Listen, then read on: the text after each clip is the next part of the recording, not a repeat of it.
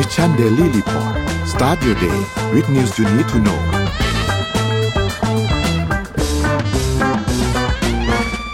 สวัสดีครับขอต้อนรับทุกท่านเข้าสู่ Mission Daily Report ประจำวันที่10มีนาคม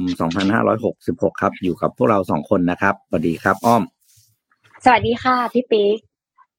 สวัสดีครับวันนี้วันศุกร์แล้วนะครับก็ศุกร์ใดจะดีเท่าวันศุกร์ใช่ไหมวันทำงานวันสุดท้ายของสัปดาห์นะครับเดี๋ยวเราไปดูตัวเลขครับแล้วก็ค่อยมาดูมอร์นิ่งทอล์กกันครับได้ค่ะราคาดัชนีตลาดหลักทรัพย์นะคะบวก 1.62 อยู่ที่ราคา 1,614.22 ค่ะไปต่อนะคะราคาหุ้นต่างประเทศดาวโจนส์ค่ะบวก 136.63 อยู่ที่ราคา 32,934.03 Nasdaq บวก 16.58 อยู่ที่ราคา 11,592.58 NYSE บวก 1.62 อยู่ที่ราคา 15,440.64 FTSE นะคะลบ 37.41 อยู่ที่ราคา 7,892.51 Hang Seng ค่ะลบ 125.51 อยู่ที่ราคา 19,925.74 ค่ะนะคะราคาน้ำมันดิบโลกค่ะ WTI บวก 0.68 ที่ราคา 77.34 นะคะ Brent นะคะบวก 0.83 อยู่ที่ราคา 83.49 ราคาทองคำนะคะบวก 15.38 อยู่ที่ราคา 1,829.18 ราคาคริปโตเคอเรนซีค่ะ Bitcoin ลบ 1.13% นะคะอยู่ที่ราคา 21,744.14 Ethereum ลบ 0.55% นะคะอยู่ที่ราคา 1,550.55 Binance Coin บวก 0.89% อยู่ที่ราคา 290.19 Solana ลบ 1.96% อยู่ที่ราคา 18.48 และ Bitcoin Coin ค่ะบวก 0.03% ที่ราคา 1.70 ค่ะ Bitcoin นี่ไม่มีอะไรตื่นเต้นแล้วแต่มันมีอะไรที่มันตื่นเต้นกว่ามันเรียกว่าหมดเทศกาลโดยเรียกว่าจบบริบูรณ์นะเรียกจบบริบูรณ์นะก็เห็นราคาอย่างมันถ้าเป็นเดือนแล้วนะเพราะมีอยู่รอบนึงที่จากประมาณ 16,000 ใช่มั้ยเอ้ย 18,000 หรือ 16,000 ที่ต่ำสุดรอบครั้งหลังสุดแล้วก็เป็นแรลลี่ขึ้นมาจนถึงประมาณนี้ครับประมาณ 20,000 21,000 แล้วก็ไม่มีความตื่นเต้นเร้าใจอีกเลยจริงๆในแง่ของการลงทุนมันก็ดีนะเพราะว่าหัวใจจะได้ไม่วายมากแล้วก็ลงทุนก็ลงทุนแบบระยะยาวใช่ไหมครับMorning Talk วันนี้เป็นเรื่องที่เราทุกคนต้องเจอนะครับแล้วก็มาออกมาคุยกันมาออกความเห็นกันนะครับว่าค่าใช้จ่ายอะไรบ้างที่แพงขึ้นทุกวันนะครับที่เราจะต้องกินต้องใช้แล้วรู้สึกว่ามีอะไรแพงขึ้นบ้าง นะครับมาคุยกันวันนี้ก็มีสถิติจากWorkpoint นะครับมาให้ดูว่ามีอะไรแพงขึ้นบ้าง นะครับซึ่งกวาดตาดูไปเนี่ยก็แทบจะทุกตัวเนาะเอาตัวเลขมาดูสิมีอะไรบ้างนะครับเห็นแบบๆอยู่เป็นสถิติหลบปีนี้มีอะไรแพงขึ้นบ้างนะครับเอาดูของปีก่อนนะจาก64ถึง65นะครับไปดูว่าก่อนหน้านี้มีอะไรแพงขึ้นบ้างจากไข่ไก่ปี2564อยู่ที่ 3.25 บาทต่อฟองปี2565อยู่ที่ 3.7 ถึง 3.9 ต่อฟองปีนี้เท่าไหร่มาแชร์กันนะครับหมู3ชั้นจากกิโลละ 177.5 ขยับไป50บาทเป็นอยู่ที่ 220 ถึง 250 นะครับเนื้ออกไก่อันนี้ 62.5 นะครับไปเป็น 75 ถึง 85 บาทต่อกิโล13บาทเหลือแล้วก็ก๊าซหุงต้มไม่ต้องพูดเพราะว่าเป็นราคาที่มากำหนดนะครับซึ่งวันนี้ไม่ใช่318แล้วอย่างที่เรารู้กันค่าเรือโดยสารคลองแสนแสบนะครับจากเริ่มต้นนะครับ8บาทบวกเป็นเริ่มต้น9บาทนะวันนี้เท่าไหร่ใครมีประสบการณ์การซื้อของอะไรที่แพงบ้างมาแชร์กันแต่เข้าใจว่าราคานี้เนี่ยนะครับเป็นราคาตลาดสดนะราคาตลาดสดไม่ใช่ราคาตามซุปเปอร์มาร์เก็ตซึ่งเราก็ใช้ราคาตลาดที่เป็นราคาประชาชนส่วนใหญ่เลือกซื้อของกันก็แล้วกันนะครับใครคิดว่าอะไรแพงขึ้นเท่าไหร่บ้างแชร์เข้ามาครับเพื่อจะเป็นเขาเรียกว่าพื้นที่แห่งความเห็นใจซึ่งกันและกันว่าเราล้วนแต่มีค่าใช้จ่ายในการดำรงชีพที่สูงขึ้นนะครับก็สำหรับข่าวเช้าวันนี้นะคะอ้อมขอเปิดประเด็นเรื่องของคริปโตก่อนเพราะว่าอย่างเมื่อกี้พี่ปิ๊กถามว่าราคาตอนนี้มันก็แบบเหมือนไซด์เวย์เนาะเพราะมันขึ้นมานิดนึงแล้วก็ไซด์เวย์เลยซึ่งราคาตอนนี้มันจะเทียบกับเมื่อปี2017อะค่ะอยู่ที่ราคาประมาณนี้เลยอันนี้อาจจะเป็นไปได้ว่าอีก5ปีข้างหน้ามันอาจจะกลับมาเป็น 2.2 ล้านหรือว่า กลับมาเป็นมากกว่า 25,000 นั่นเองนะคะแต่คราวนี้ประเด็นที่น่าสนใจคือถ้าใครอยู่วงการคริปโตค่ะหรือได้อ่านข่าวเมื่อประมาณ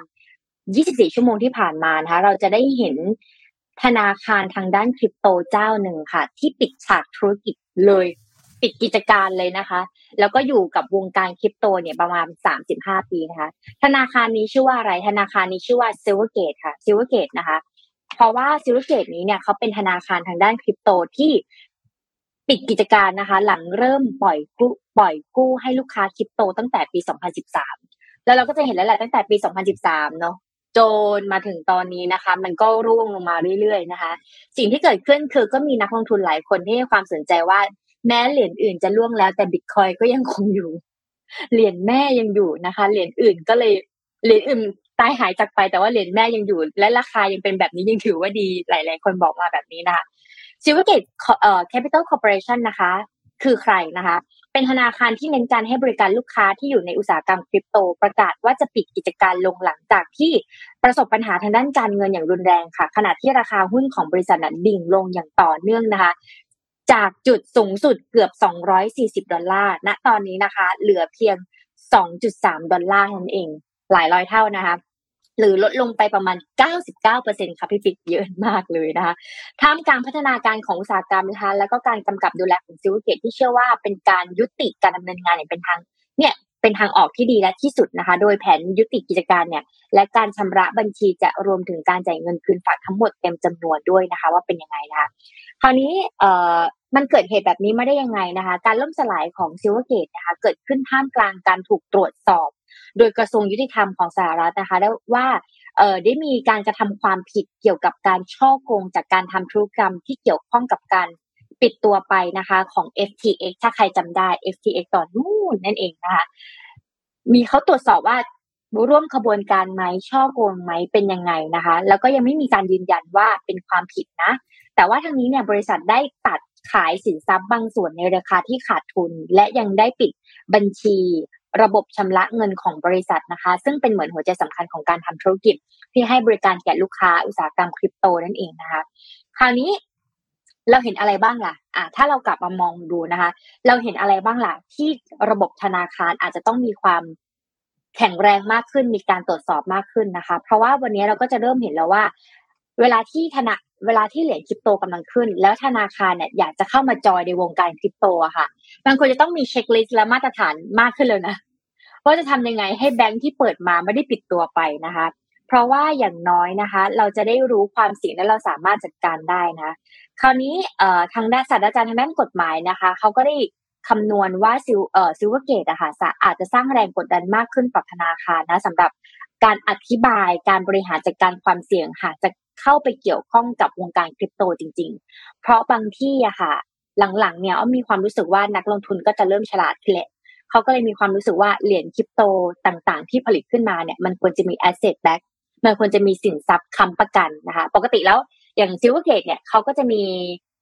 ได้เงินมาจากการระดมทุนมาจากมีคนลงทุนมามีคนเอาเงินมาฝากใช่ไหมคะเขาก็จะแบ่งบางส่วนนะคะไปซื้ออสังหาริมทรัพย์นะคะหรือว่าปล่อยสินเชื่อนะคะแล้วก็เอาไปลงทุนต่างๆเขาก็เลยคิดว่าลงทุนที่มันรีเทิร์นดีที่สุดคือคริปโตณสมัยตั้งแต่ปี2013อะค่ะแต่ณปัจจุบันนี้ค่ะแล้วเขาก็ปล่อยกู้เพราะเขารู้สึกว่าการปล่อยกู้มันนี่แต่เวลาที่เขาปล่อยกู้อะค่ะเขาจะปล่อยกู้กับ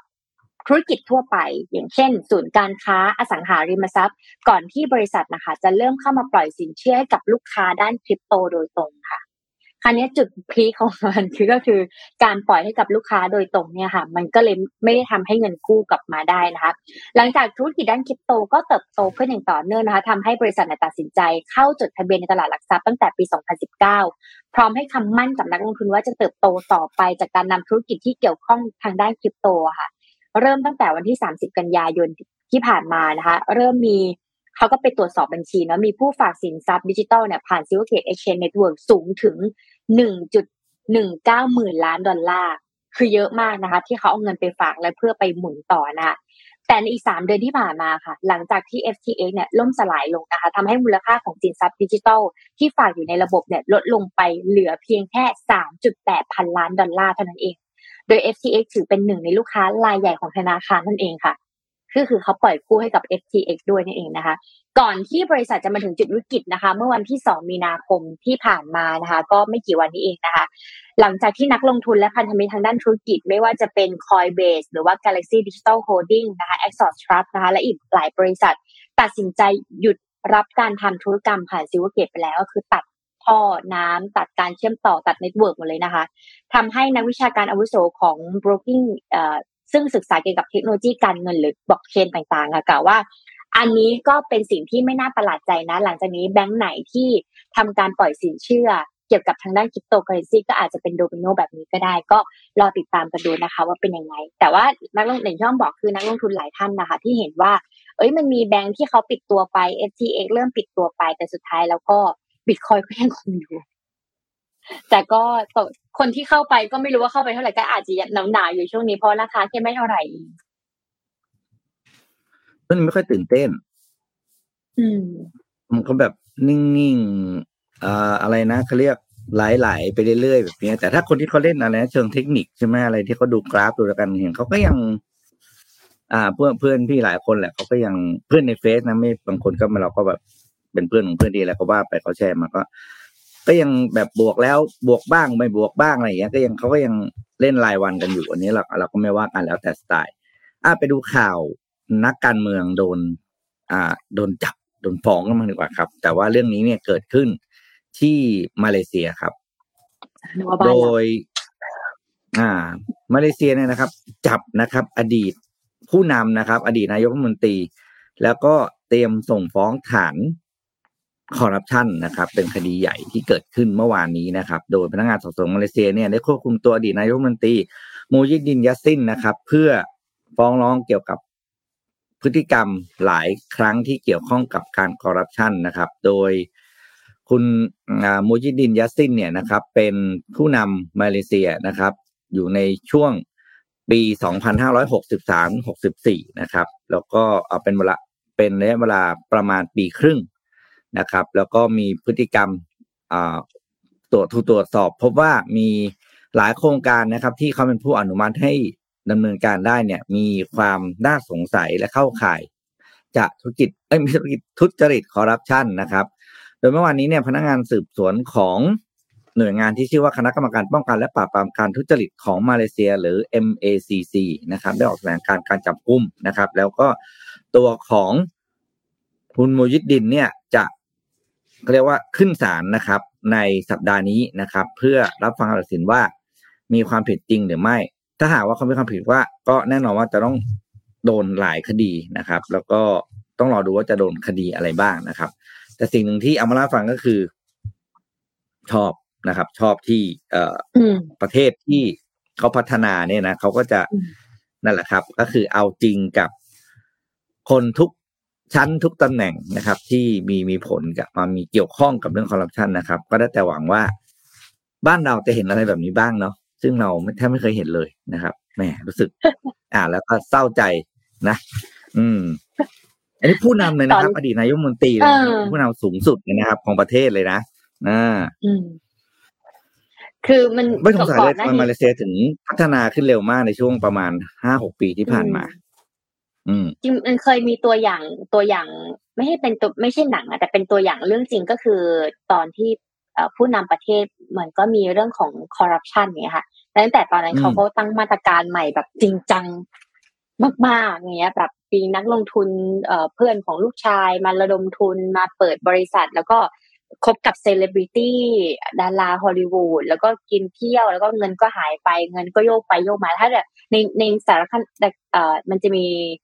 ด็อกิเมนทารีใน Netflix อย่างเงี้ยค่ะเขาไปสัมภาษณ์เลย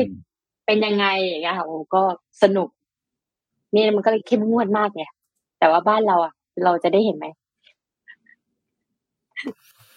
ตอนแรกที่ไปอ่านว่าบ้านเรานึกว่าบ้านเรานั่นเองนะบ้านเรามีบ้างประมาณหนึ่งในแหมจะบอกว่าที่เราได้ยินข่าวนะเอาแบบที่ไปเกี่ยวข้องกับคดีผู้ดำรงตำแหน่งทางการเมืองแล้วกัน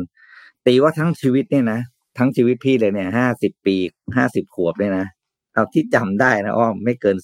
10โอ้โหประเทศเราจะใสสะอาดขนาดนี้เลยหรอวะอ้อมยิ่งกว่าน้ำดื่มใสๆในขวดอีกยิ่งกว่าน้ำกรอง นี่ก็น้ำกรองผ่านเครื่องกรองน้ำ7ชั้นโดยอะไรโอ้เหนื่อยใจอ่ะไปต่อโอเคเดี๋ยวอ้อมพามาต่อที่คอนเทนต์นึงที่น่าสนใจค่ะเพราะก็น่าจะเห็นกันบ้างแล้วนะคะก็คือเรื่องของโลกอินฟลูเอนเซอร์ที่เริ่มมามีบทบาทแทนเราๆนะคะพี่ปิ๊กได้เห็นภาพน้องๆนักศึกษาที่เป็นเหมือนเป็น AI มั้ยที่ทำมาจาก AI อ่ะที่น้องสวยๆอะไรเงี้ยใช่ค่ะแต่เราลองซูมไปที่นิ้ว9นิ้วเอ่ยนิ้วแหวกออกมาเอ่ยอะไรอย่างเงี้ยมันก็ทำให้มนุษย์เราก็ฉลาดดีนะที่เราไปส่องว่าอุ๊ยหน้าตาสวยมากหุ่นเหมือนมากแต่ว่าเราสามารถมีนิ้วงอกออกมาเป็น11นิ้ว12นิ้วได้นะคะแต่คราวนี้สิ่งที่น่าสนใจอีกอันนึงก็คือมันมีสแตทค่ะว่าในอนาคตนะคะเราจะเห็นไม่ใช่ในอนาคตแหละตอนนี้เนี่ยมีงานวิจัยจาก Influencer Marketing Factory นะคะเขาบอกว่า 35% ของผู้บริโภคเนี่ยเขาจะเลือกซื้อสินค้าผลิตภัณฑ์ที่มีการโปรโมทจาก Influencer AI ค่ะในอนาคตนะคะแต่อันนี้ที่เราเห็นเนี่ยมันจะต่างจาก Mid Journey ก็คือเป็นบริษัทหนึ่งที่ทำมาขึ้นมาจริงๆนะคะจากประเทศดูไบนี่คือลองดูภาพน้อง Influencer ท่านนี้นะคะนะคะAlara X นะคะ Influencer เสมือนจริงบนโลก Metaverse นะเราจะไม่เห็นเขาบนท้องถนนนะคะแต่เราจะเห็นเขาบน Metaverse นะคะก็มาจากบริษัท IMX Life นะคะเป็นบริษัทเทคโนโลยี Production แห่งเขามองว่าเป็นโลกของอนาคตนะคะซึ่งประกาศเปิดตัว Influencer เสมือนจริงรายแรกภายใต้ชื่อ Alara X นะคะในช่วงเดือนพฤศจิกายนที่ผ่านมาโดยเน้นความสามารถในการจับภาพคุณภาพสูงเอาภาพไปเหมือนอยู่ในสถานที่จริงแบบจริงนะคะแล้วก็สามารถจำลองเสื้อผ้านะคะปกติแล้วใน Metaverse เนี่ยเราจะคิดว่าเป็นโลกแบบดิจิตอลมากๆแล้วเรามี AI เข้าไปในนั้นใช่ไหมคะอินฟลูเอนเซอร์แบบนั้นแต่ตอนนี้เหมือนเขาจะเอาภาพของ AI ขึ้นมาแต่ว่าอยู่ในภาพที่3เหมือนสถานที่จริงๆแต่เราไม่ได้เห็นเขาในตัวจริงอยู่แล้วนะคะซึ่งเขาก็จะเป็นการเน้นพรีเซนต์เป็นแฟชั่นเลยก็คือการจำลองใส่เสื้อผ้าการแล้วเขาก็มีการตั้งเป้าว่าเขาเนี่ยจะสร้างบุคคลที่เสมือนจริงอันนี้คือใน Metaverse เนาะแต่เขาจะสร้างบุคคลที่เสมือนจริง21คนนะคะภายในปี2030นะคะโดยบริษัท IMX Life เนี่ยตั้งอยู่ที่ประเทศดูไบและได้สร้างตัวละครเสมือนจริงบนโลกโซเชียลมีเดียนะคะของ Alara X นะคะอย่าลองไปติดตามกันได้นะคะซึ่งมีผู้ติดตามจริงๆนะคะแล้วก็เป็นคนแรกของ IMX Live ซึ่งได้เรียกตัวเองว่า Unreal Star นะคะโดยมีความโดดเด่นด้วยความสามารถการจับภาพความจริงคุณภาพสูงดูเนียนไม่เหมือนตัดต่อที่ไม่ค่อยเนียนนะคะแล้วก็เป็นการจำลองเน้นเสื้อผ้าเพราะว่าในอนาคตเนี่ยเราจะเข้าสู่เว็บ 3.0 แล้วค่ะเว็บ 3.0 เนี่ยมันก็จะมีการใช้พวกเทคโนโลยีบล็อกเชนอะไรมามากขึ้นแล้วไม่มีการซื้อสินค้าผ่านทั่วไปเลยนะคะเราจะมีการใช้บล็อกเชนในเส้นลายต่างๆที่เราจะเลือกใช้ค่ะดังนั้นเนี่ยเทคโนโลยี 3.0 เนี่ยจะทำให้การช้อปปิ้งของเราเนี่ยสนุกนั่นเองนะคะในปัจจุบันนะคะมีการใช้อินฟลูเอนเซอร์เสมือนจริงมากขึ้นนะคะในตลาดแล้วก็แบรนด์ที่มีชื่อเสียงต่างๆที่ต้องการมีส่วนร่วมในโลกของอินฟลูเอนเซอร์เน็ตเวิร์กใหม่นะคะก็เริ่มกลับมาสร้างผู้มีอิทธิพลจริงๆอินฟลูเอนเซอร์จริงๆนะคะแล้วก็ประสบความสำเร็จเพราะว่าน้องก็สวยแบบสวยปังไปเลยก็คิดอยู่เหมือนกันว่าในอนาคตเนี่ยเราที่หน้าตาแบบไม่ต้องสวยมากอ่ะก็อาจจะมีแต้มต่อนะเพราะในอนาคตไม่มีแต่คนสวยหมดเลยพี่ปิ๊กหน้าตาอย่างเราธรรมดาเดี๋ยวมันก็จะสามารถโดดเด่นได้นะณตอนนี้นะคะAlara X เนี่ยมีผู้ติดตามเกิน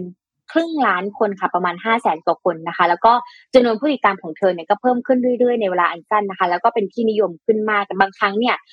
น้องAlara X เนี่ยได้โพสท่าทางตามสถานที่ต่างๆไม่ว่าจะเป็นร้านกาแฟหรือว่าในโลก Metaverse ในบ้านในถนนแล้วก็มีบัญชีโซเชียลมีเดียทางช่องทางต่างๆนะคะแล้วก็เราก็จะได้เห็นจนปัจจุบันนี้เนี่ยเริ่มมีอินฟลูเอนเซอร์ต่างๆนะคะแล้วก็เขา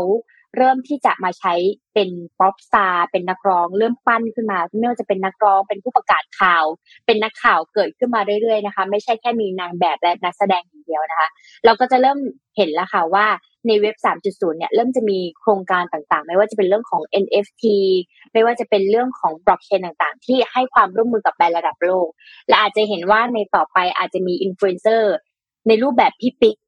แล้วก็ใส่ชุดหลุยส์วิกตองตามถนนต่างๆได้อะไรอย่างเงี้ยโดยที่เพราะว่าบางทีอินฟลูเอนเซอร์เขามีความอายุเนาะมันยิ่งโตขึ้นเรื่อยๆมันก็จะมีความ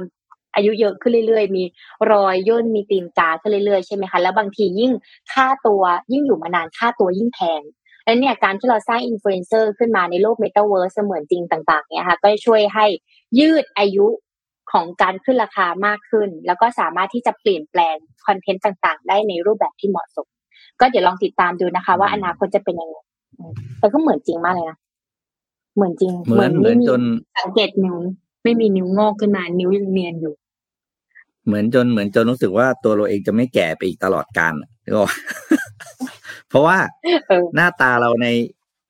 อะไรนะเขาเรียกในที่สร้างโดย AI อ่ะ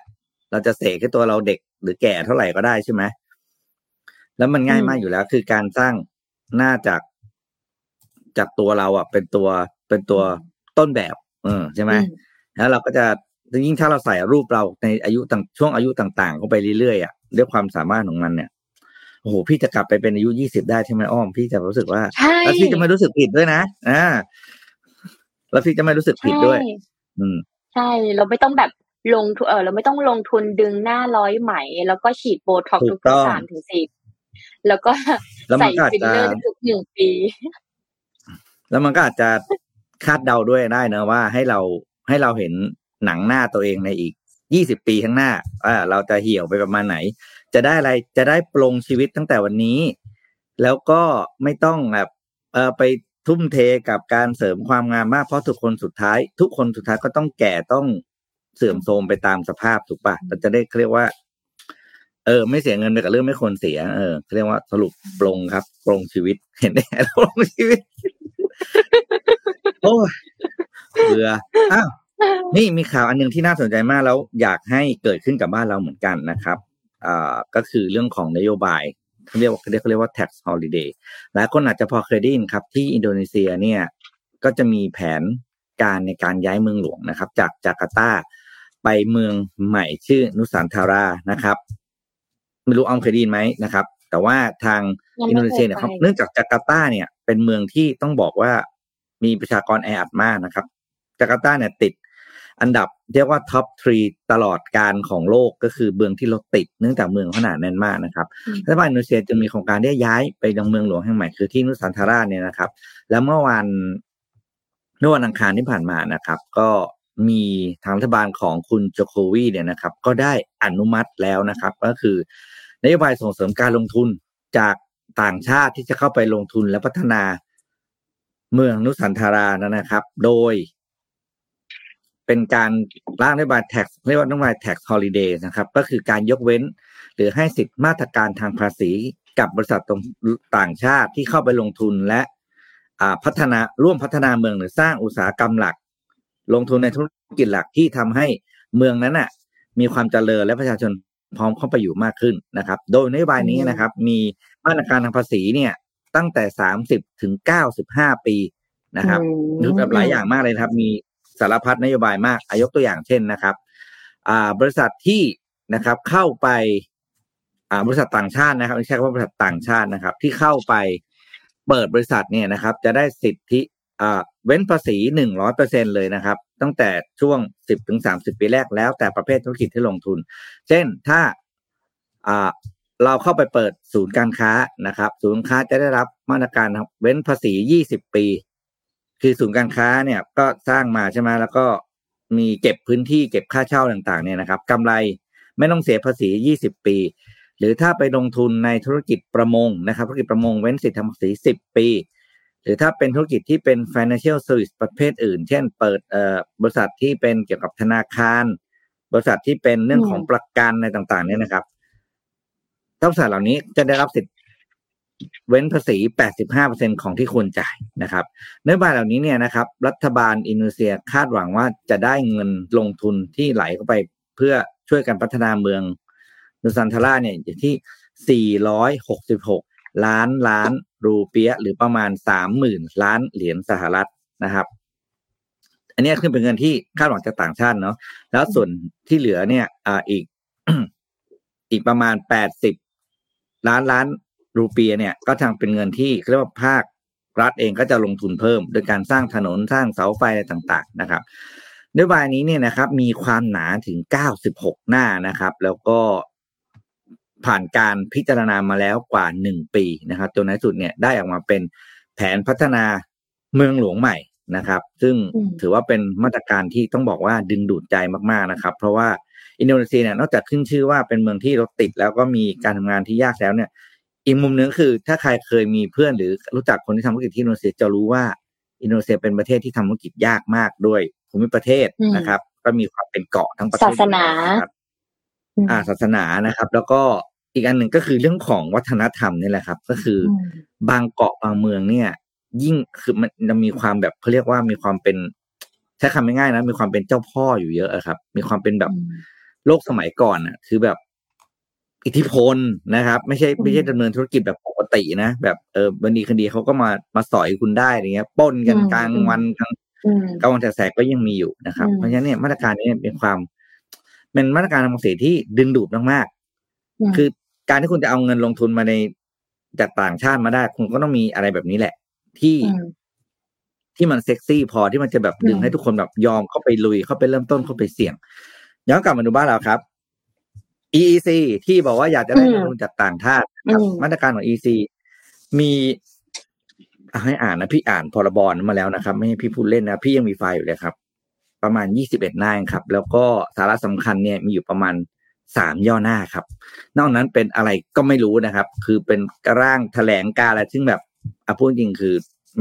ม่ได้มีรายละเอียดค่อนข้างเยอะเพราะฉะนั้นก็อยากฝากให้หน่วยงานที่เกี่ยวข้องนะครับก็ช่วยเขียนลงมาเยอะๆหน่อยนะครับถ้าเราอยากได้เงินลงทุนจากต่างชาติเข้ามาเพื่อพัฒนาบ้านเมืองของเรานะซึ่งยอมรับว่าเป็นสิ่งจำเป็นนะครับโดยเฉพาะในสถานการณ์ที่ประเทศยังเรียกว่ามีความเปราะบางทางเศรษฐกิจเนาะค่าของชีพสูงอะไรสูงต่างๆนะครับการท่องเที่ยวรายได้เราก็หายเพราะฉะนั้นเนี่ยยังไม่สายที่จะเข็นมาตรการอื่นออกมาเสริมนะครับในส่วนเฉพาะในส่วนของ EC นอกจาก EC แล้วยังมี South EC ด้วยนะก็คือที่ภูเก็ตนะครับ Southern Economic Corridor นะครับที่ภูเก็ตก็เป็นโครงการเหมือนกันที่เหนือก็มีที่เชียงใหม่ซึ่งตอนนี้พี่ยังไม่เห็นของ NEC กับ SEC นะเห็นแต่ของ EEC นะครับก็หวังว่ารัฐบาลนี้คงไม่ได้หวังแล้วล่ะเดี๋ยวเขาก็จะครบวาระละยุบสภาละเราหวังกับรัฐบาลต่อไปนะครับเพราะจริงถ้าจะทำจริงๆเนี่ยมันทำได้ถ้าจะทำจะโมแต่ทำเรื่องอื่นนะที่ไม่ควรทำละหันเอาเวลามาทำเรื่องที่จำเป็นดีกว่าอันนี้อ้อมขอแชร์ได้ไหมคะเพราะว่าเหมือนเมื่อ2อาทิตย์ที่แล้วอ้อมมาเรียนคลาสนึงแล้วเขาก็เชิญเหมือนผู้บริหารของฝั่งที่จัดการ EEC แล้วท่านก็จำชื่อไม่ได้แต่ว่าท่านก็เหมือนแบบว่าจบมาแล้วก็เป็นคนนำเข้าโรบอทตั้งแต่30ปีที่แล้วมาไทยแล้วก็เรียนที่ MIT อะไรอย่างเงี้ยค่ะแล้วท่านก็เป็นผู้บริหารทางด้านโปรเจกต์ของ EEC อย่างเงี้ยเขาก็มีรายละเอียดลึกมากพี่บิ๊กแต่พี่บิ๊กอาจจะเห็นเป็นเปเปอร์แต่ของพวกก้องเป็นแบบโฟชาเป็นแผนงานอะไรอย่างเงี้ยค่ะแต่สิ่งที่เกิดขึ้นคือเขาก็มันจะกำลังจะทำเหมือนที่พี่บิ๊กแบบได้พูดขึ้นมาเลยว่าจะอัญเชิญบริษัทระดับไม่ว่าจะเป็นหัวเว่ยหรือ SpaceX อะไรอย่างเงี้ยให้มาเมืองไทยแล้วก็ให้มาเปิดสำนักงานที่เมืองไทยแต่เราจะให้เรื่องของภาษีน้อยมากๆเพื่อที่อยู่ในเมืองไทยและสัญญากี่ปีอะไรอย่างเงี้ยค่ะแต่มีสิ่งหนึ่งที่ท่านไม่แชร์มาและน่าสนใจมากๆเลยคือเรื่องของกฎหมายบ้านเราค่ะกฎหมายที่บริษัทต่างประเทศเนี่ยเข้ามาทำงานในบ้านเราอะไรเงี้ยพูดง่ายๆต้องแบบอีลอน มัสก์กับทีมอีลอน มัสก์ก็เป็นคนที่จบ MIT ก็เหมือนกับเป็นเครือนักเรียนศิษย์เก่ากันรุ่นพี่รุ่นน้องก็มาถามว่าในประเทศยูมีอะไรที่น่าสนใจบ้างนะว่าโอเคประเทศไอเนี่ยยูลงทุนได้นะแต่ว่ายูต้องมีคนไทยถือหุ้นไม่ต่ำกว่า 50% ซึ่งบริษัท SpaceX อ่ะหุ้นมันแพงมากนะใครจะไปคนไปลงทุน 50% ก้อนนั้นอ่ะเขาก็คือฝรั่งเขาก็งงเหมือนกันไงโอเคเราเรื่องของภาษีเราลดลงเราจ่ายน้อยได้ใช่ป่ะแต่เราจะต้องให้คนไทยถือหุ้นในบริษัท 50% มันก็มีการถกเถียงกันอีลุงตุงนำค่ะแต่ว่าเดี๋ยวลองมาดูว่าไฟนอลของเขาจะเป็นยังไงเพราะพูดมากไม่ได้เผื่อเขามีการเปลี่ยนแปลงแต่ก็เห็นด้วยว่าต้อง next จากรัฐบาลรุ่นใหม่อะไรอีกอันนึงที่จะแชร์คือเรื่องของอินโดนีเซียค่ะก่อนที่จะไป 7:30 นของปิดแล้วกันนะล่าสุดอ้อมไปเจอยูนิคอร์นมาในสัมมนานี่เหมือนกันเป็นยูนิคอร์นชื่ออาจารย์นะคะแล้วก็เป็นคนทำเป็นน้องอายุ30แล้วก็ไปเป็นยูนิคอร์นที่ประเทศอินโดนีเซียสิ่งที่เกิดขึ้นเลยคือเขาสร้างexchange ขึ้นมานะคะแล้วทำเหมือนเว็บไซต์ในการเทรดเนี่ยค่ะสิ่งที่เกิดขึ้นเป็น data ที่น่าสนใจมากๆคือนัก วัยรุ่นที่อินโดนีเซียค่ะประชากรอินโดนีเซียมีประมาณ100ล้านกว่าคนค่ะวัยรุ่นของอินโดนีเซียเนี่ยเขาวางแผนเก็บเงินแล้วค่ะ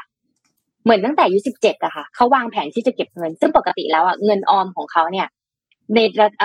ในบ้านเขาเนี่ยออมอยู่ที่ประมาณรีเทิร์นอยู่ที่ประมาณยิวอยู่ที่ประมาณ 1% นิดๆอย่างเงี้ยค่ะแล้วก็จะมีแบบสายคนรวยมากๆคนรวยมากๆก็จะมีแบบว่า private fund มีแบบว่าคนดูแล financial planning แบบส่วนตัวใช่ไหมคะแต่คนอื่นนะคะที่ทั้งที่ประชากรเขาเยอะมากคนทั่วไปค่ะเข้าไม่ถึงแหล่งความรู้เหล่านี้เขาก็เลยทำแพลตฟอร์มหนึ่งขึ้นมาสำหรับวัยรุ่น educate การเทรดแล้วก็มีการทำต่างๆแล้วก็เจอเหมือนแบบว่าแก๊งกองทุนเก่ารุ่นเก่าพี่ปิ๊กที่เขาไม่ชอบอ่ะเหมือนเราเป็นรุ่นใหม่เราเป็นต่างชาติเราเป็นน้องเงี้ยเจอรับน้องโดนแบบปิดเว็บโดนใส่เยอะค่ะแล้วก็มีเรื่องของศาสนามีกองทุนที่เพราะว่าบางทีศาสนาเขาอะค่ะก็จะมีอีกมุมนึงก็คือการที่ได้เงินดอกเบี้ยมาเป็นเงินบาทมันก็จะต้องมีการประดิษฐ์คำหรือว่าการทำแคมเปญต่างๆเพื่อมาแต่สุดท้ายค่ะก็ไปเกาะกระแสวัยรุ่นจนแบบเชิญน้องลิซ่ามาเป็น PR ให้ได้เชิญดาราเกาหลีมาเป็น PR ให้ได้เพราะว่าสุดท้ายอินโดนีเซียเนี่ยเขาก็ชื่นชอบฝั่ง K-pop อยู่แล้วอันนี้ก็เป็นอีกหนึ่งไอเดียที่เอามาแชร์กันในมุมมองของวัยรุ่นคือประชากรของเขาค่ะวัยรุ่นเนี่ยมากกว่าเมืองไทยอะค่ะบ้านเมืองไทยบ้านเรานี่เข้าสู่สังคมผู้สูงอายุแล้วแต่ว่าของประเทศเขาเนี่ยก็เป็นวัยรุ่นอยู่เพราะฉะนั้นเนี่ยตลาดวัยรุ่นก็เลยจะเติบโตกว่านั่นเองประมาณนี้ให้พี่ปิ๊กไป 7:30 น.วันนี้มี 7:30 น.มาฝากนะครับไม่ได้ทำนานอาทิตย์นี้ก็ไม่ได้อ่านข่าวเลยนะมาวันนี้วันแรกคืออาทิตย์นี้นี่คือต้องบอกว่าวุ่นวายหัวบนหัวปั่นมากมี 7:30 น.มาฝากนะครับอันนี้แบบสดๆร้อนๆไม่ได้เอามาจากใครเอามาจากเมื่อวานนี้นะครับเมื่อวานช่วงนี้พี่เรียนอยู่นะครับแล้วก็เมื่อวานนี้เนี่ยทางพี่ตูนนะครับสุทธิพันธ์ศักวัตรานะครับท่านเป็นผู้บริหารของ SCB มาพูดนะครับแล้วก็มีหัวข้อหนึ่งเนี่ยที่เป็นหัวข้อที่ต้องบอกว่าพี่ชอบมากเนื่องจากตัวพี่ตูนเล่าให้ฟังแล้วกันพี่ตูนเนี่ยแกก็เป็นพี่เรานะก็50บวกๆแล้วเนี่ยแล้วก็มีคำถามนึงซึ่งคนถามแต่ว่ามันเป็นส่วนหนึ่งที่แกตั้งใจจะพูดอยู่แล้วจริงๆก็คือว่าจากคนที่ทำงานธนาคารมานานแล้ววันหนึ่งธนาคาร SCB เนี่ยเขาเปลี่ยนมาเป็นต้องใช้คำว่าเป็นเทคกึ่งจะเป็นเทคคอมพานีแล้วนะเพราะว่าหลายๆอย่างที่ SCB ไปมันเกียร์ไปทางเทคแล้วคำถามที่หรือว่าสิ่งที่พี่ตูนต้องเจอคือการที่เขาเนี่ยเป็นผู้ใหญ่เป็นคนรุ่นก่อนเราแล้วก็ต้องทำงานกับเด็กยุคใหม่แล้วทำยังไงให้สามารถทำงานตามไปกับคลื่นแห่งการเปลี่ยนแปลงในเรื่องของการทำงานได้นะครับก็พี่ตูนสรุปเป็น4อย่างแต่ว่าพี่ก็มาตั้งเป็นหัวข้อเองก็คือว่าวิธีการที่เราจะทำให้ตัวเองเนี่ยมีชีวิตยั่งยืนยาวแล้วก็สามารถทำงานไปกับคนรุ่นใหม่ได้นะครับคำว่ามีชีวิตยั่งยืนยาวในนี้คือชีวิตการทำงานนะคือเราไม่ตกโลกในการทำงานนะครับซึ่งพี่ตูนสรุปมาให้เป็น4ข้อซึ่งชอบมากเพราะพี่เห็นพี่มันก็มีบางช่วงนะที่พี่แบบต้องใช้คำว่าหน่อยแล้วก็แบบรู้สึกแบบโอ๊ยทำไมโลกมันเปลี่ยนเร็วจังวะอะไรอย่างเงี้ยนะแต่ก็เนี่ยครับมันได้มา4ข้อนี้แบบเหมือนกับเป็นโพชั่นชุบชีวิตเลยนะข้อแรกครับพี่ตูนบอกว่าให้ develop fascination ทุกวันคำว่า fascination ก็คือหาเรื่องตื่นเต้นให้ทำบ่อยๆพยายามทำงานที่มันทำให้เรารู้สึกตื่นเต้นแล้วถือว่าเฮ้ยเรื่องนี้ถ้าเราทำแล้วมันจะแบบมันจะเจ๋งมากมันจะว้าวมากถ้าเราทำเรื่องนี้สำเร็จนะครับเขาบอกอันนี้มันเป็น energy ที่สำคัญเป็นวิธีคิดที่เหมือนเป็นสารตั้งต้นว่าถ้าเราทำเรื่องนี้ได้นะครับมันจะส่งผลให้เกิดผลลัพธ์ที่ใหญ่มากนะครับแล้วสิ่งที่ต้องบอกว่าน่าทึ่งใครๆก็รู้สึกว่าเฮ้ยทำได้ไงเป็นไปได้ยังไงนะครับเขาบอกอันนี้คือสิ่งที่คนหลายคนอาจจะไม่ได้มองพอคือต้องเข้าใจว่าสิ่งที่มันจะไป fascinate คนเนี่ยมันต้องเป็นสิ่งที่หนึ่งก็คือเกินความคาดเดานะสองมันยากสามคือมันต้องใช้ความคิดและอะไรต่างๆที่นอกเหนือจากกระบวนท่าปกติที่เราคุ้นเคยกันซึ่งทั้งสามอย่างนะครับมันจะกลายเป็นสิ่งที่บังคับว่าเราจะต้องเรียนรู้สิ่งใหม่ตลอดเวลาแล้วก็ลองทำนู่นทำนี่เพื่อค้นหาคำตอบใหม่ๆให้กับการทำงานนะครับข้อ2ครับก็คือเป็นเรื่องของ daily improvement ซึ่งนี่เป็นเบสิกมากพี่ตูนย้ำว่ามันเป็นเรื่องธรรมดามากๆนะครับโดยที่พี่ตูนเนี่ยได้ยกตัวอย่างก็คือของคุณคิปโชเก้นะฮะที่สามารถวิ่งมาราธอนในซับ2ได้นะครับสิ่งที่มันพูดก็คือว่าการที่นักวิ่งมาราธอนคนหนึ่งเนี่ยจะวิ่งแล้วให้ได้เวลา ดีขึ้นแค่1วินาทีเนี่ยมันไม่ใช่เรื่องบังเอิญนะแต่มาจากการฝึกซ้อมอย่างหนักทำประจำทำโดยที่รู้สึกว่าวันไหนไม่อยากทำก็ต้องทำเพราะว่ามันเป็นตารางการซ้อมมันเป็นตารางการทำที่จะต้องฝึกฝนตัวเองตลอดเวลามันเหมือนกับการทำ daily improvement นะครับก็คือบางทีผลลัพธ์มันไม่ได้เกิดขึ้นทุกวันแต่ว่าแล้วบางทีมันก็เป็นสิ่งที่รู้สึกว่าโหทำไมเราจะต้องทำอะไรให้มันแบบดีขึ้นกว่าเดิมทุกวันให้ได้นะแต่จริงๆแล้วเนี่ยการที่คุณจะได้รับผลลัพธ์ที่ยิ่งใหญ่หรือ fascinating result เนี่ยมันเกิดจากการที่เราพยายามทำ daily improvement ในทุกๆวันแล้วไอ้ผลของการค่อยๆดีขึ้นทีละนิดทีละนิดทีละนิดไอ้ที่เขาเรียก 1.01% ของทุกวันเนี่ยนะครับสุดท้ายเวลามันเป็นผลลัพธ์ทบต้นนะมันจะส่งผลที่ใหญ่มากที่เราคิดไม่ถึงว่ามันจะมาได้ไกลถึงตรงนี้นะครับข้อ3ครับก็คือ greater purpose ก็คือสิ่งที่เราทำแล้วเรียกว่าส่งผลที่ใหญ่เกินกว่าความพอใจของตัวเองนะครับเป็นการทำเพื่อคนหมู่มากเป็นการเพื่อการสร้างความเปลี่ยนแปลงที่ยิ่งใหญ่นะครับอย่างในเคสของ SCB เนี่ยพี่ตูนยกตัวอย่างว่าไม่มีใครคิดว่าวันหนึ่งที่ธนาคารเนี่ยนะครับจะทำรายการเป็นเทคคอมพานีแล้วถ้าเราเคยอ่านโมเดลของ SCBX นะครับคือ roadmap ของเขาเนี่ยวันนึงเนี่ย SCB ที่เคยเป็นธนาคารและอยู่ในตลาดหลักทรัพย์แต่วันข้างหน้าตัวธนาคารจะถูก delist ออกมาจากตลาดแต่กลายเป็นยานแม่ที่อยู่ในตลาดแทนแล้วในยานแม่เนี่ยก็มีบริษัทลูกที่เป็นหันไปไม่ว่าจะตัวไหนก็ตามเป็นบริษัทเทคหมดเลยมันคือการเปลี่ยนองค์กรจาก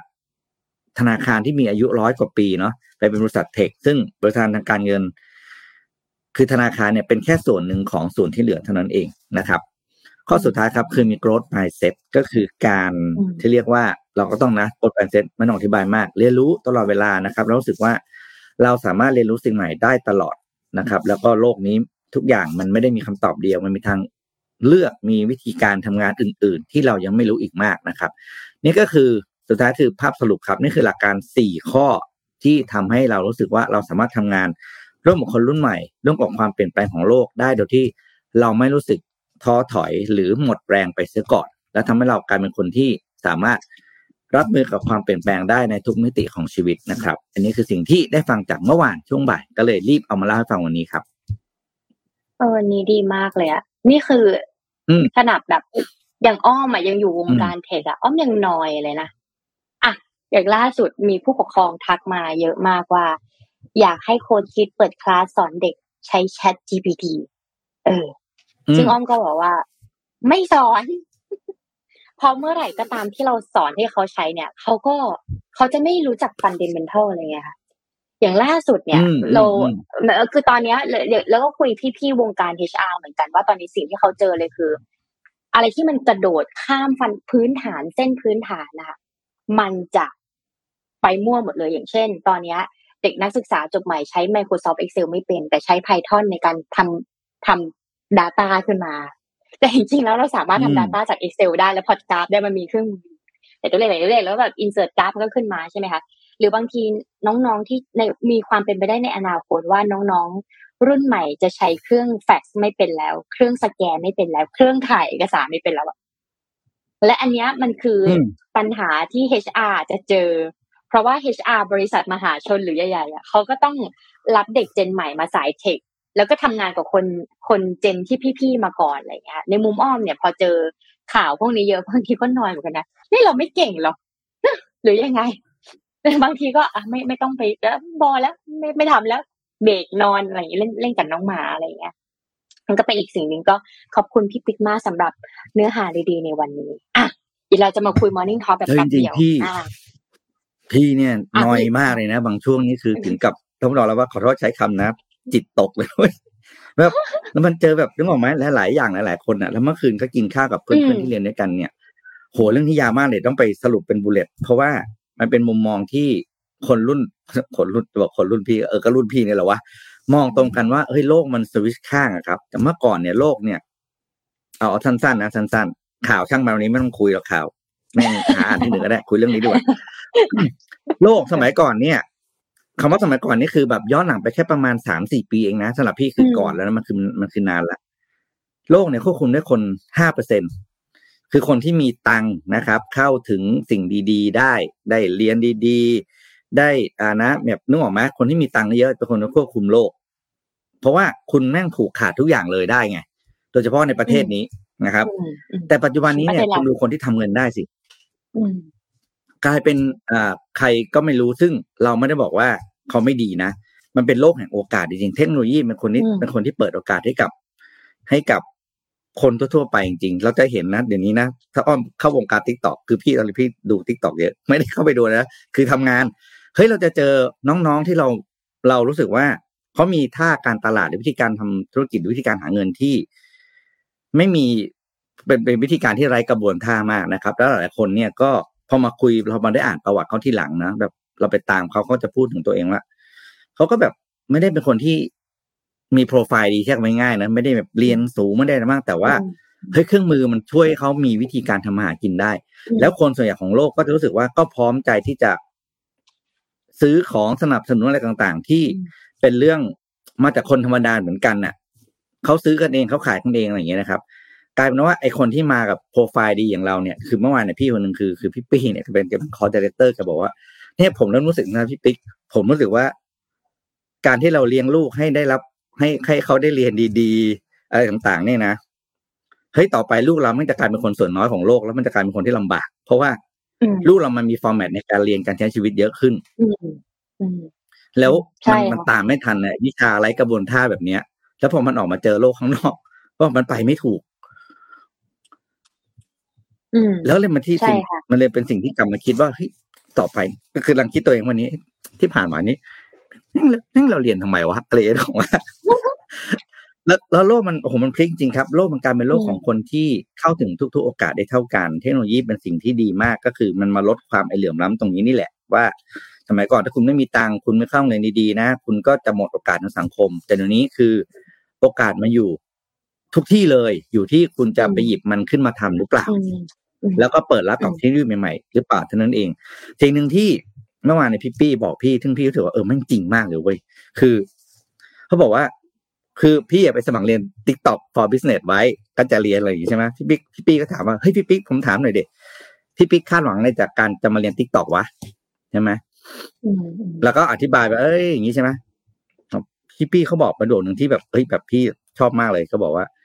อ่ะผมบอกพี่ปี้เลยนะคนที่จะไม่สำเร็จใน TikTok เนี่ยนะคือคนอย่างพวกเราเว้ยคือคนที่รู้มาเยอะแล้วทำท่าอะไรมาเยอะแล้วเรียนมาเยอะมีโปรไฟล์มีแพลตฟอร์มมีโลจิคอลทิงกิ้งมีต่างๆเพราะว่าในโลก TikTok คือมันเป็นอะไรก็ได้ที่คาดเดาไม่ได้เพราะฉะนั้นเนี่ยพี่มาเรียนน่ะพี่ห้ามคาดหวังเลยแล้วก็พี่ต้องทิ้งทุกอย่างที่เคยอยู่ในหัวไปหมดแล้วค่อยเดินเข้าห้องเรียนมามันคือแบบพี่บอกไม่จริงว่ะเพราะหลายๆครั้งเราเข้าไปดูอ่ะคือเราเห็นนะเขาไลฟ์กันแล้วเขาซื้อของอะไรกันซึ่งเราก็ขอโทษนะขอจะใช้คำว่าพวกคุณซื้ออะไรกันน่ะคือคุณซื้อของกันแบบด้วยอารมณ์แบบนี้เหรออะไรคุณจะไม่ฟังสรรพคุณสินค้าหน่อยเหรออะไรอย่างนี้ใช่ไหมซึ่งเราเป็นเรื่องที่เข้าใจได้เพราะมันเป็นพฤติกรรมของโลกที่เขาเรียกว่าช็อปเปอร์เทนเมนต์สรุปนะครับก็ไม่ต้องเรียนเยอะทำเยอะๆเดี๋ยวจะหาทางเจอเองใช่ค่ะก็อันนี้เราใช้เทคโนโลยีให้เป็นอย่างล่าสุดอ่ะอย่างล่าสุดอย่างของอ้อมก็ซื้อของ TikTok ทุกวันเลยพี่ปิ๊กหนูคือหนึ่งในนั้นค่ะก็คือวันละ300วันละ400กางเกงเดี๋ยวก็มาเดี๋ยวก็ที่ทำความสะอาดแปรงล่าสุดมีเพื่อนในคลาสเป็นเจ้าของแบรนด์ดร.พงษ์โอ้โหเท่านั้นแหละเจอดร.พงษ์ดร.พงษ์นี่โดนทุกวันซื้อทุกวันอะไรอย่างเงี้ยก็คืออยากรู้ไงมันเป็นยังไงแล้วก็เขาขายของสนุกมากจริงๆแล้วบางทีคนเดิมขายของเดิมๆอ่ะมันก็มีคนใหม่เข้ามาดูเรื่อยๆอย่างเงี้ยแต่อีกมุมนึงที่แบบว่าอย่างของอ้อมเนี่ยเหมือนเซลฟ์เมดเนาะสร้างตัวเองสร้างธุรกิจจากตัวเองค่ะและลองทำทุกอย่างอ่ะแต่มันจะถึงจุดนึงที่เราต้องการเมนทอร์จริงๆอ่ะมันจะมีเส้นนึงที่แบบ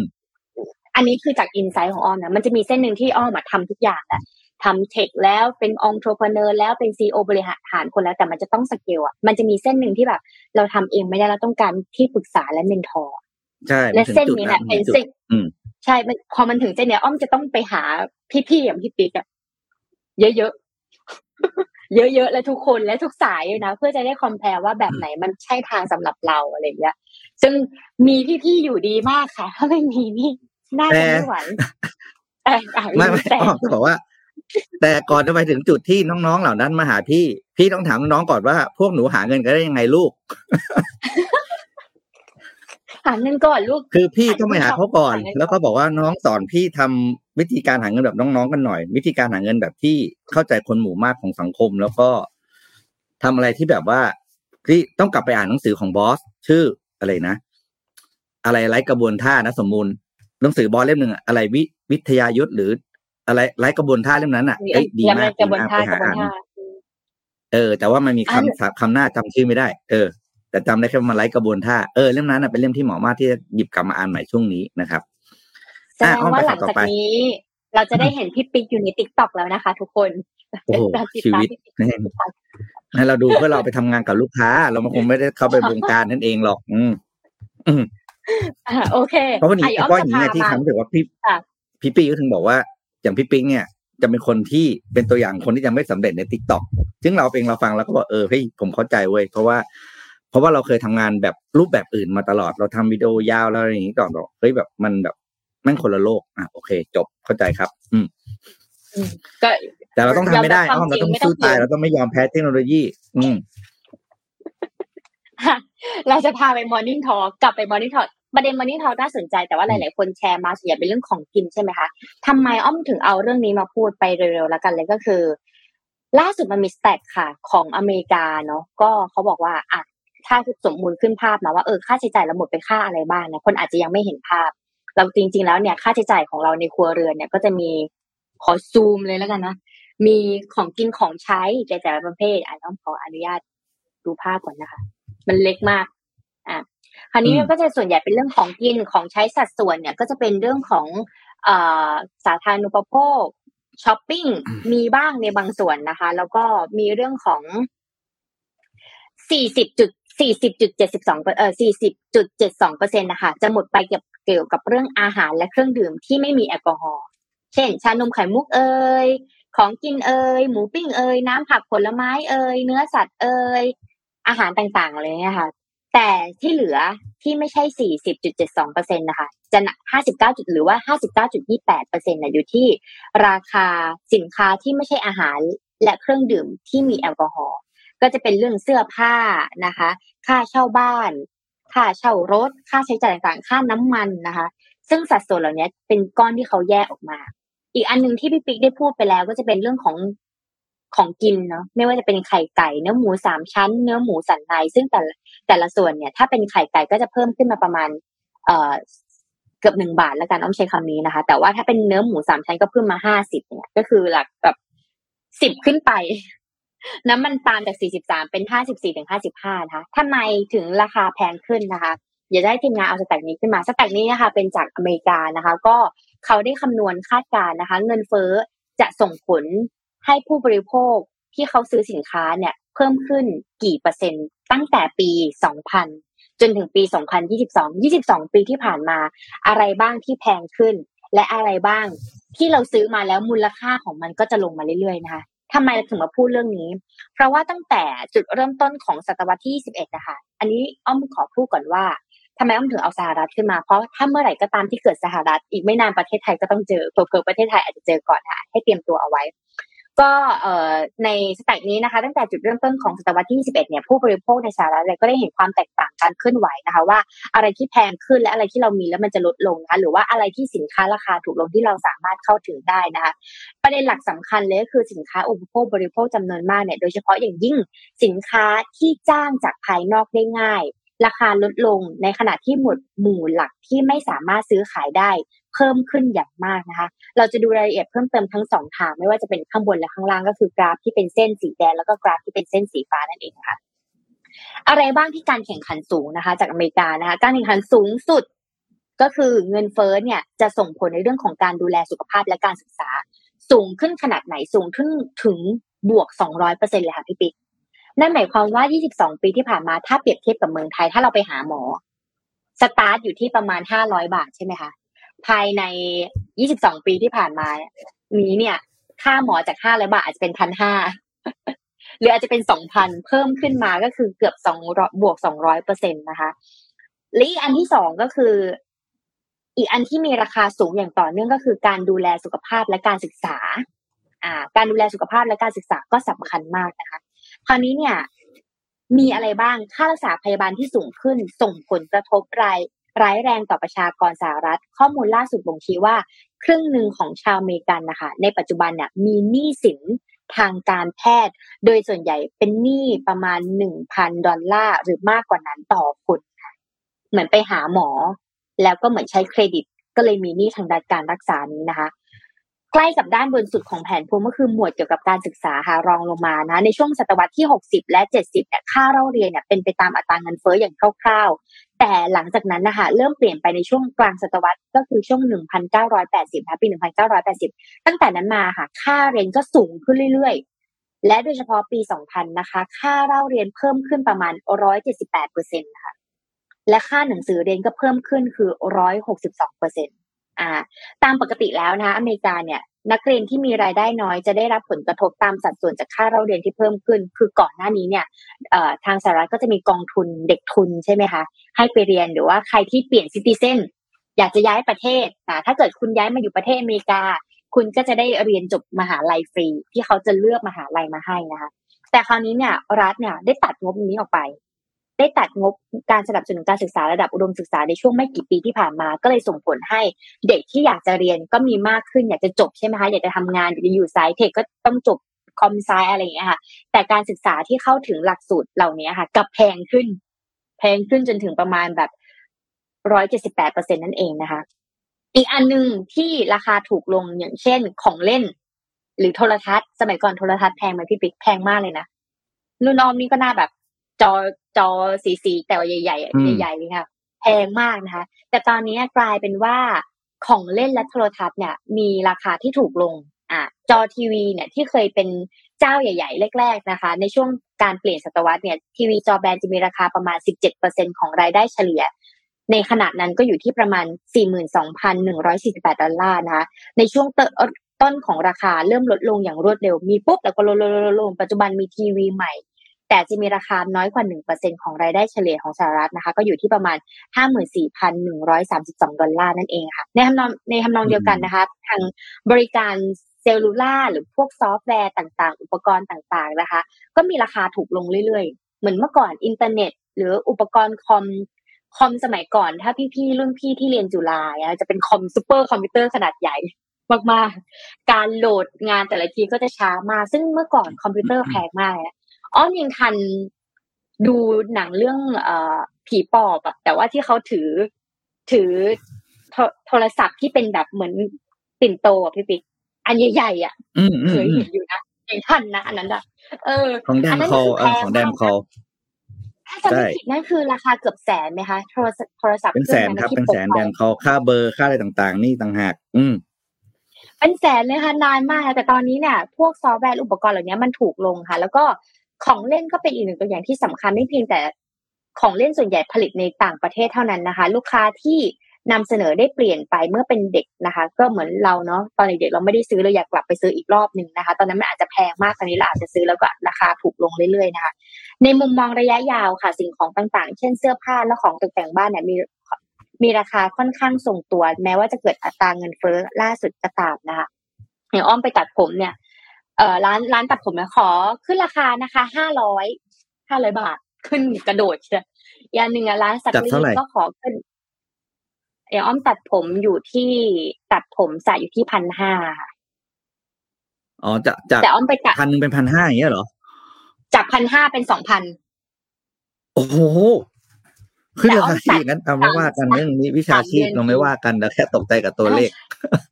แต่มันอยู่ในห้างคือแบบมันขึ้นทีก็ขึ้นแพงนะแล้วก็หลังๆก็เริ่มจะมีร้านค้าค่ะที่เขาจะขึ้นประกาศขึ้นราคาอันนี้เห็นเคยพี่ปิ๊กแชร์ต้องบอกก่อนนะว่าจะขึ้นราคาไม่ใช่อยู่ดีไปซื้อแล้วคุณจะขึ้นราคาคุณต้องบอกกับลูกค้าล่วงหน้าว่าจะมีการขึ้นราคาผ่านช่องทางใดก็ได้เพราะว่าราคาก็เริ่มเพิ่มขึ้นซักรีดเนี่ยจากตัวละเวลาเพิ่มขึ้นทีเขาไม่ได้เพิ่มขึ้น10 บาท20 บาทแล้วก็เพิ่มขึ้นที50เพิ่มขึ้นที100นึงไปเลยอะไรอย่างเงี้ยค่ะอันนี้ก็ต้องระวังด้วยเหมือนกันอันนี้คือราคาของที่มันขึ้นราคานะอีกอันนึงที่เป็นสแต็กน่าสนใจเลยคือเรื่องของ GDP ค่ะแต่อ้อมจะข้ามไปเร็วๆก็คือว่าไปเจอสแต็กนึงว่าประเทศการเติบโต GDP ตามประเทศนะคะปี2566ในปีนี้คาดการณ์ว่าเท่าไหร่นะคะซึ่งสแต็กอันนี้เนี่ยถ้ามองดูแล้วเป็นประเทศที่เราไม่ค่อยรู้จักเพิ่มขึ้นก็คือเกือบ 8% นะพี่ปิ๊ก ขึ้นเยอะมากประเทศไทยเนี่ยเพิ่มขึ้นแค่2กว่าๆเองแต่ถ้าเกิดดูเนี่ยค่ะเพิ่มแต่ถ้าเกิดเราไปเอากราฟที่แบบว่าเอาราคาที่สูงที่สุดนะคะก็จะเห็นเลยว่า 8% เป็นประเทศที่เราไม่รู้จักน่าสนใจมากๆนะคะซึ่งต่างประเทศนี้เขาทำอะไรเขาทำเกี่ยวกับ Tech Company ค่ะทำเกี่ยวกับเรื่องของ Tech Company ทำเกี่ยวกับเรื่องของซอฟต์แวร์ที่สำคัญคือบางทีก็เป็นเรื่องของวัคซีน GDP ก็เลยเพิ่มขึ้นสูงขึ้นประชากรมีรายได้มากขึ้นเองนะคะก็เป็นสแตทคร่าวๆที่สรุปกันก่อนที่จะจบกันในวันนี้ขออนุญาตประชาสัมพันธ์คลาสหนึ่งเป็นคลาสดีและฟรีมีอยู่จริงนะคะล่าสุดค่ะศูนย์วิจัยสิ่งแวดล้อมและการเปลี่ยนแปลงสภาพภูมิอากาศนะคะสถาบันบัณฑิตพัฒนาบริหารศาสตร์นะคะของนิด้านะคะด้วยการสนับสนุนจากกองทุนสำนักงานคณะกรรมการส่งเสริมวิทยาศาสตร์วิจัยและนวัตกรรมสกสวนะคะได้เรียนเชิญผู้ที่สนใจนะคะที่จะพัฒนาและยกระดับทักษะใหม่เพื่อส่งเสริมเศรษฐกิจที่ยั่งยืนค่ะสามารถร่วมลงทะเบียนฟรีนะคะหลักสูตรระยะสั้นในรูปแบบออนไลน์ผ่านโปรแกรม Zoomหนึ่งในผู้บรรยายก็คือมี1รีพอร์เตอร์ของเราค่ะคือพี่โทมัสของเรานั่นเองนะคะโดยสามารถพอมันเป็นออนไลน์นะแล้วก็สามารถที่จะเลือกหัวข้อที่สนใจได้ตามวันที่และเวลาที่เราสะดวกนะคะแล้วก็มีหัวข้อที่หลากหลายเช่นชุดความคิดในการทำงานเพื่อส่งเสริมเศรษฐกิจที่ยั่งยืนกลยุทธ์การบริหารสุขภาพจิตอ่านข้อนี้น่าเรียนใครเป็นคนสอนนะมีของresilience skill นะคะมี corporate citizenship and empathize นะคะแล้วก็ empathizing people นะคะมี work life integration นะคะ people analytics and cyber security อันนี้สำคัญมาก cyber security นะคะแล้วก็มี HROD for sustainable organization นะคะสำหรับใครที่อยากทำธุรกิจที่ยั่งยืนนะคะก็สามารถที่จะจอยคลาสนี้ได้นะคะสามารถถ้าหากสนใจนะสามารถลงทะเบียนได้ตามลิงก์ที่สมมุติจะคอมเมนต์ไว้นั่นเองประมาณนี้นะค้าดีและฟรีมีอยู่จริงชอบค้าเรื่องเกี่ยวกับสุขภาพจิต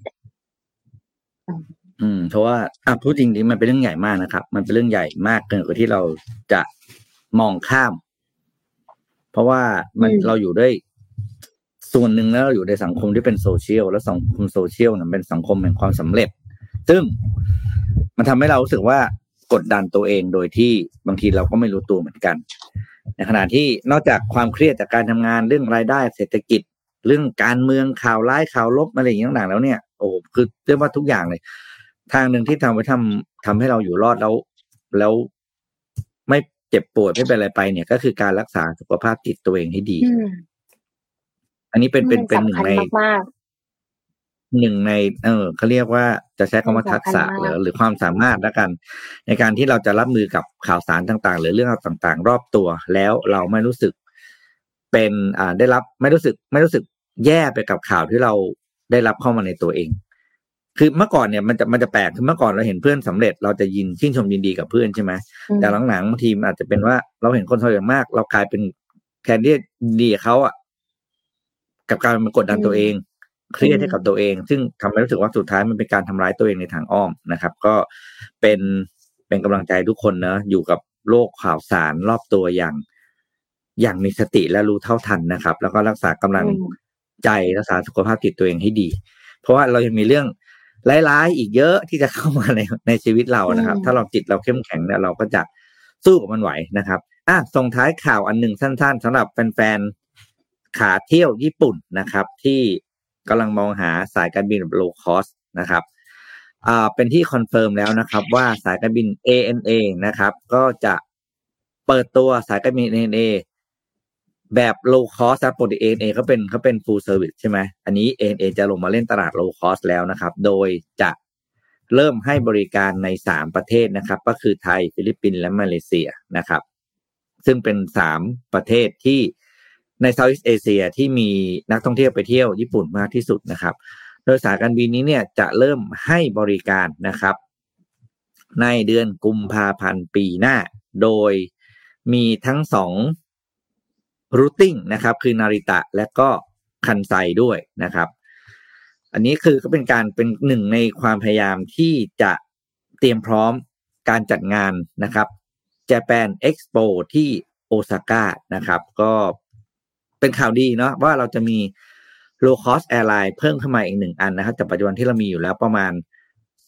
2-3 อันเนาะที่อยู่ที่บ้านเราแล้วก็ไปที่ญี่ปุ่นใช่ไหมครับต่อไปตั้งแต่กุมภาพันธ์ปีหน้านะครับเราจะมี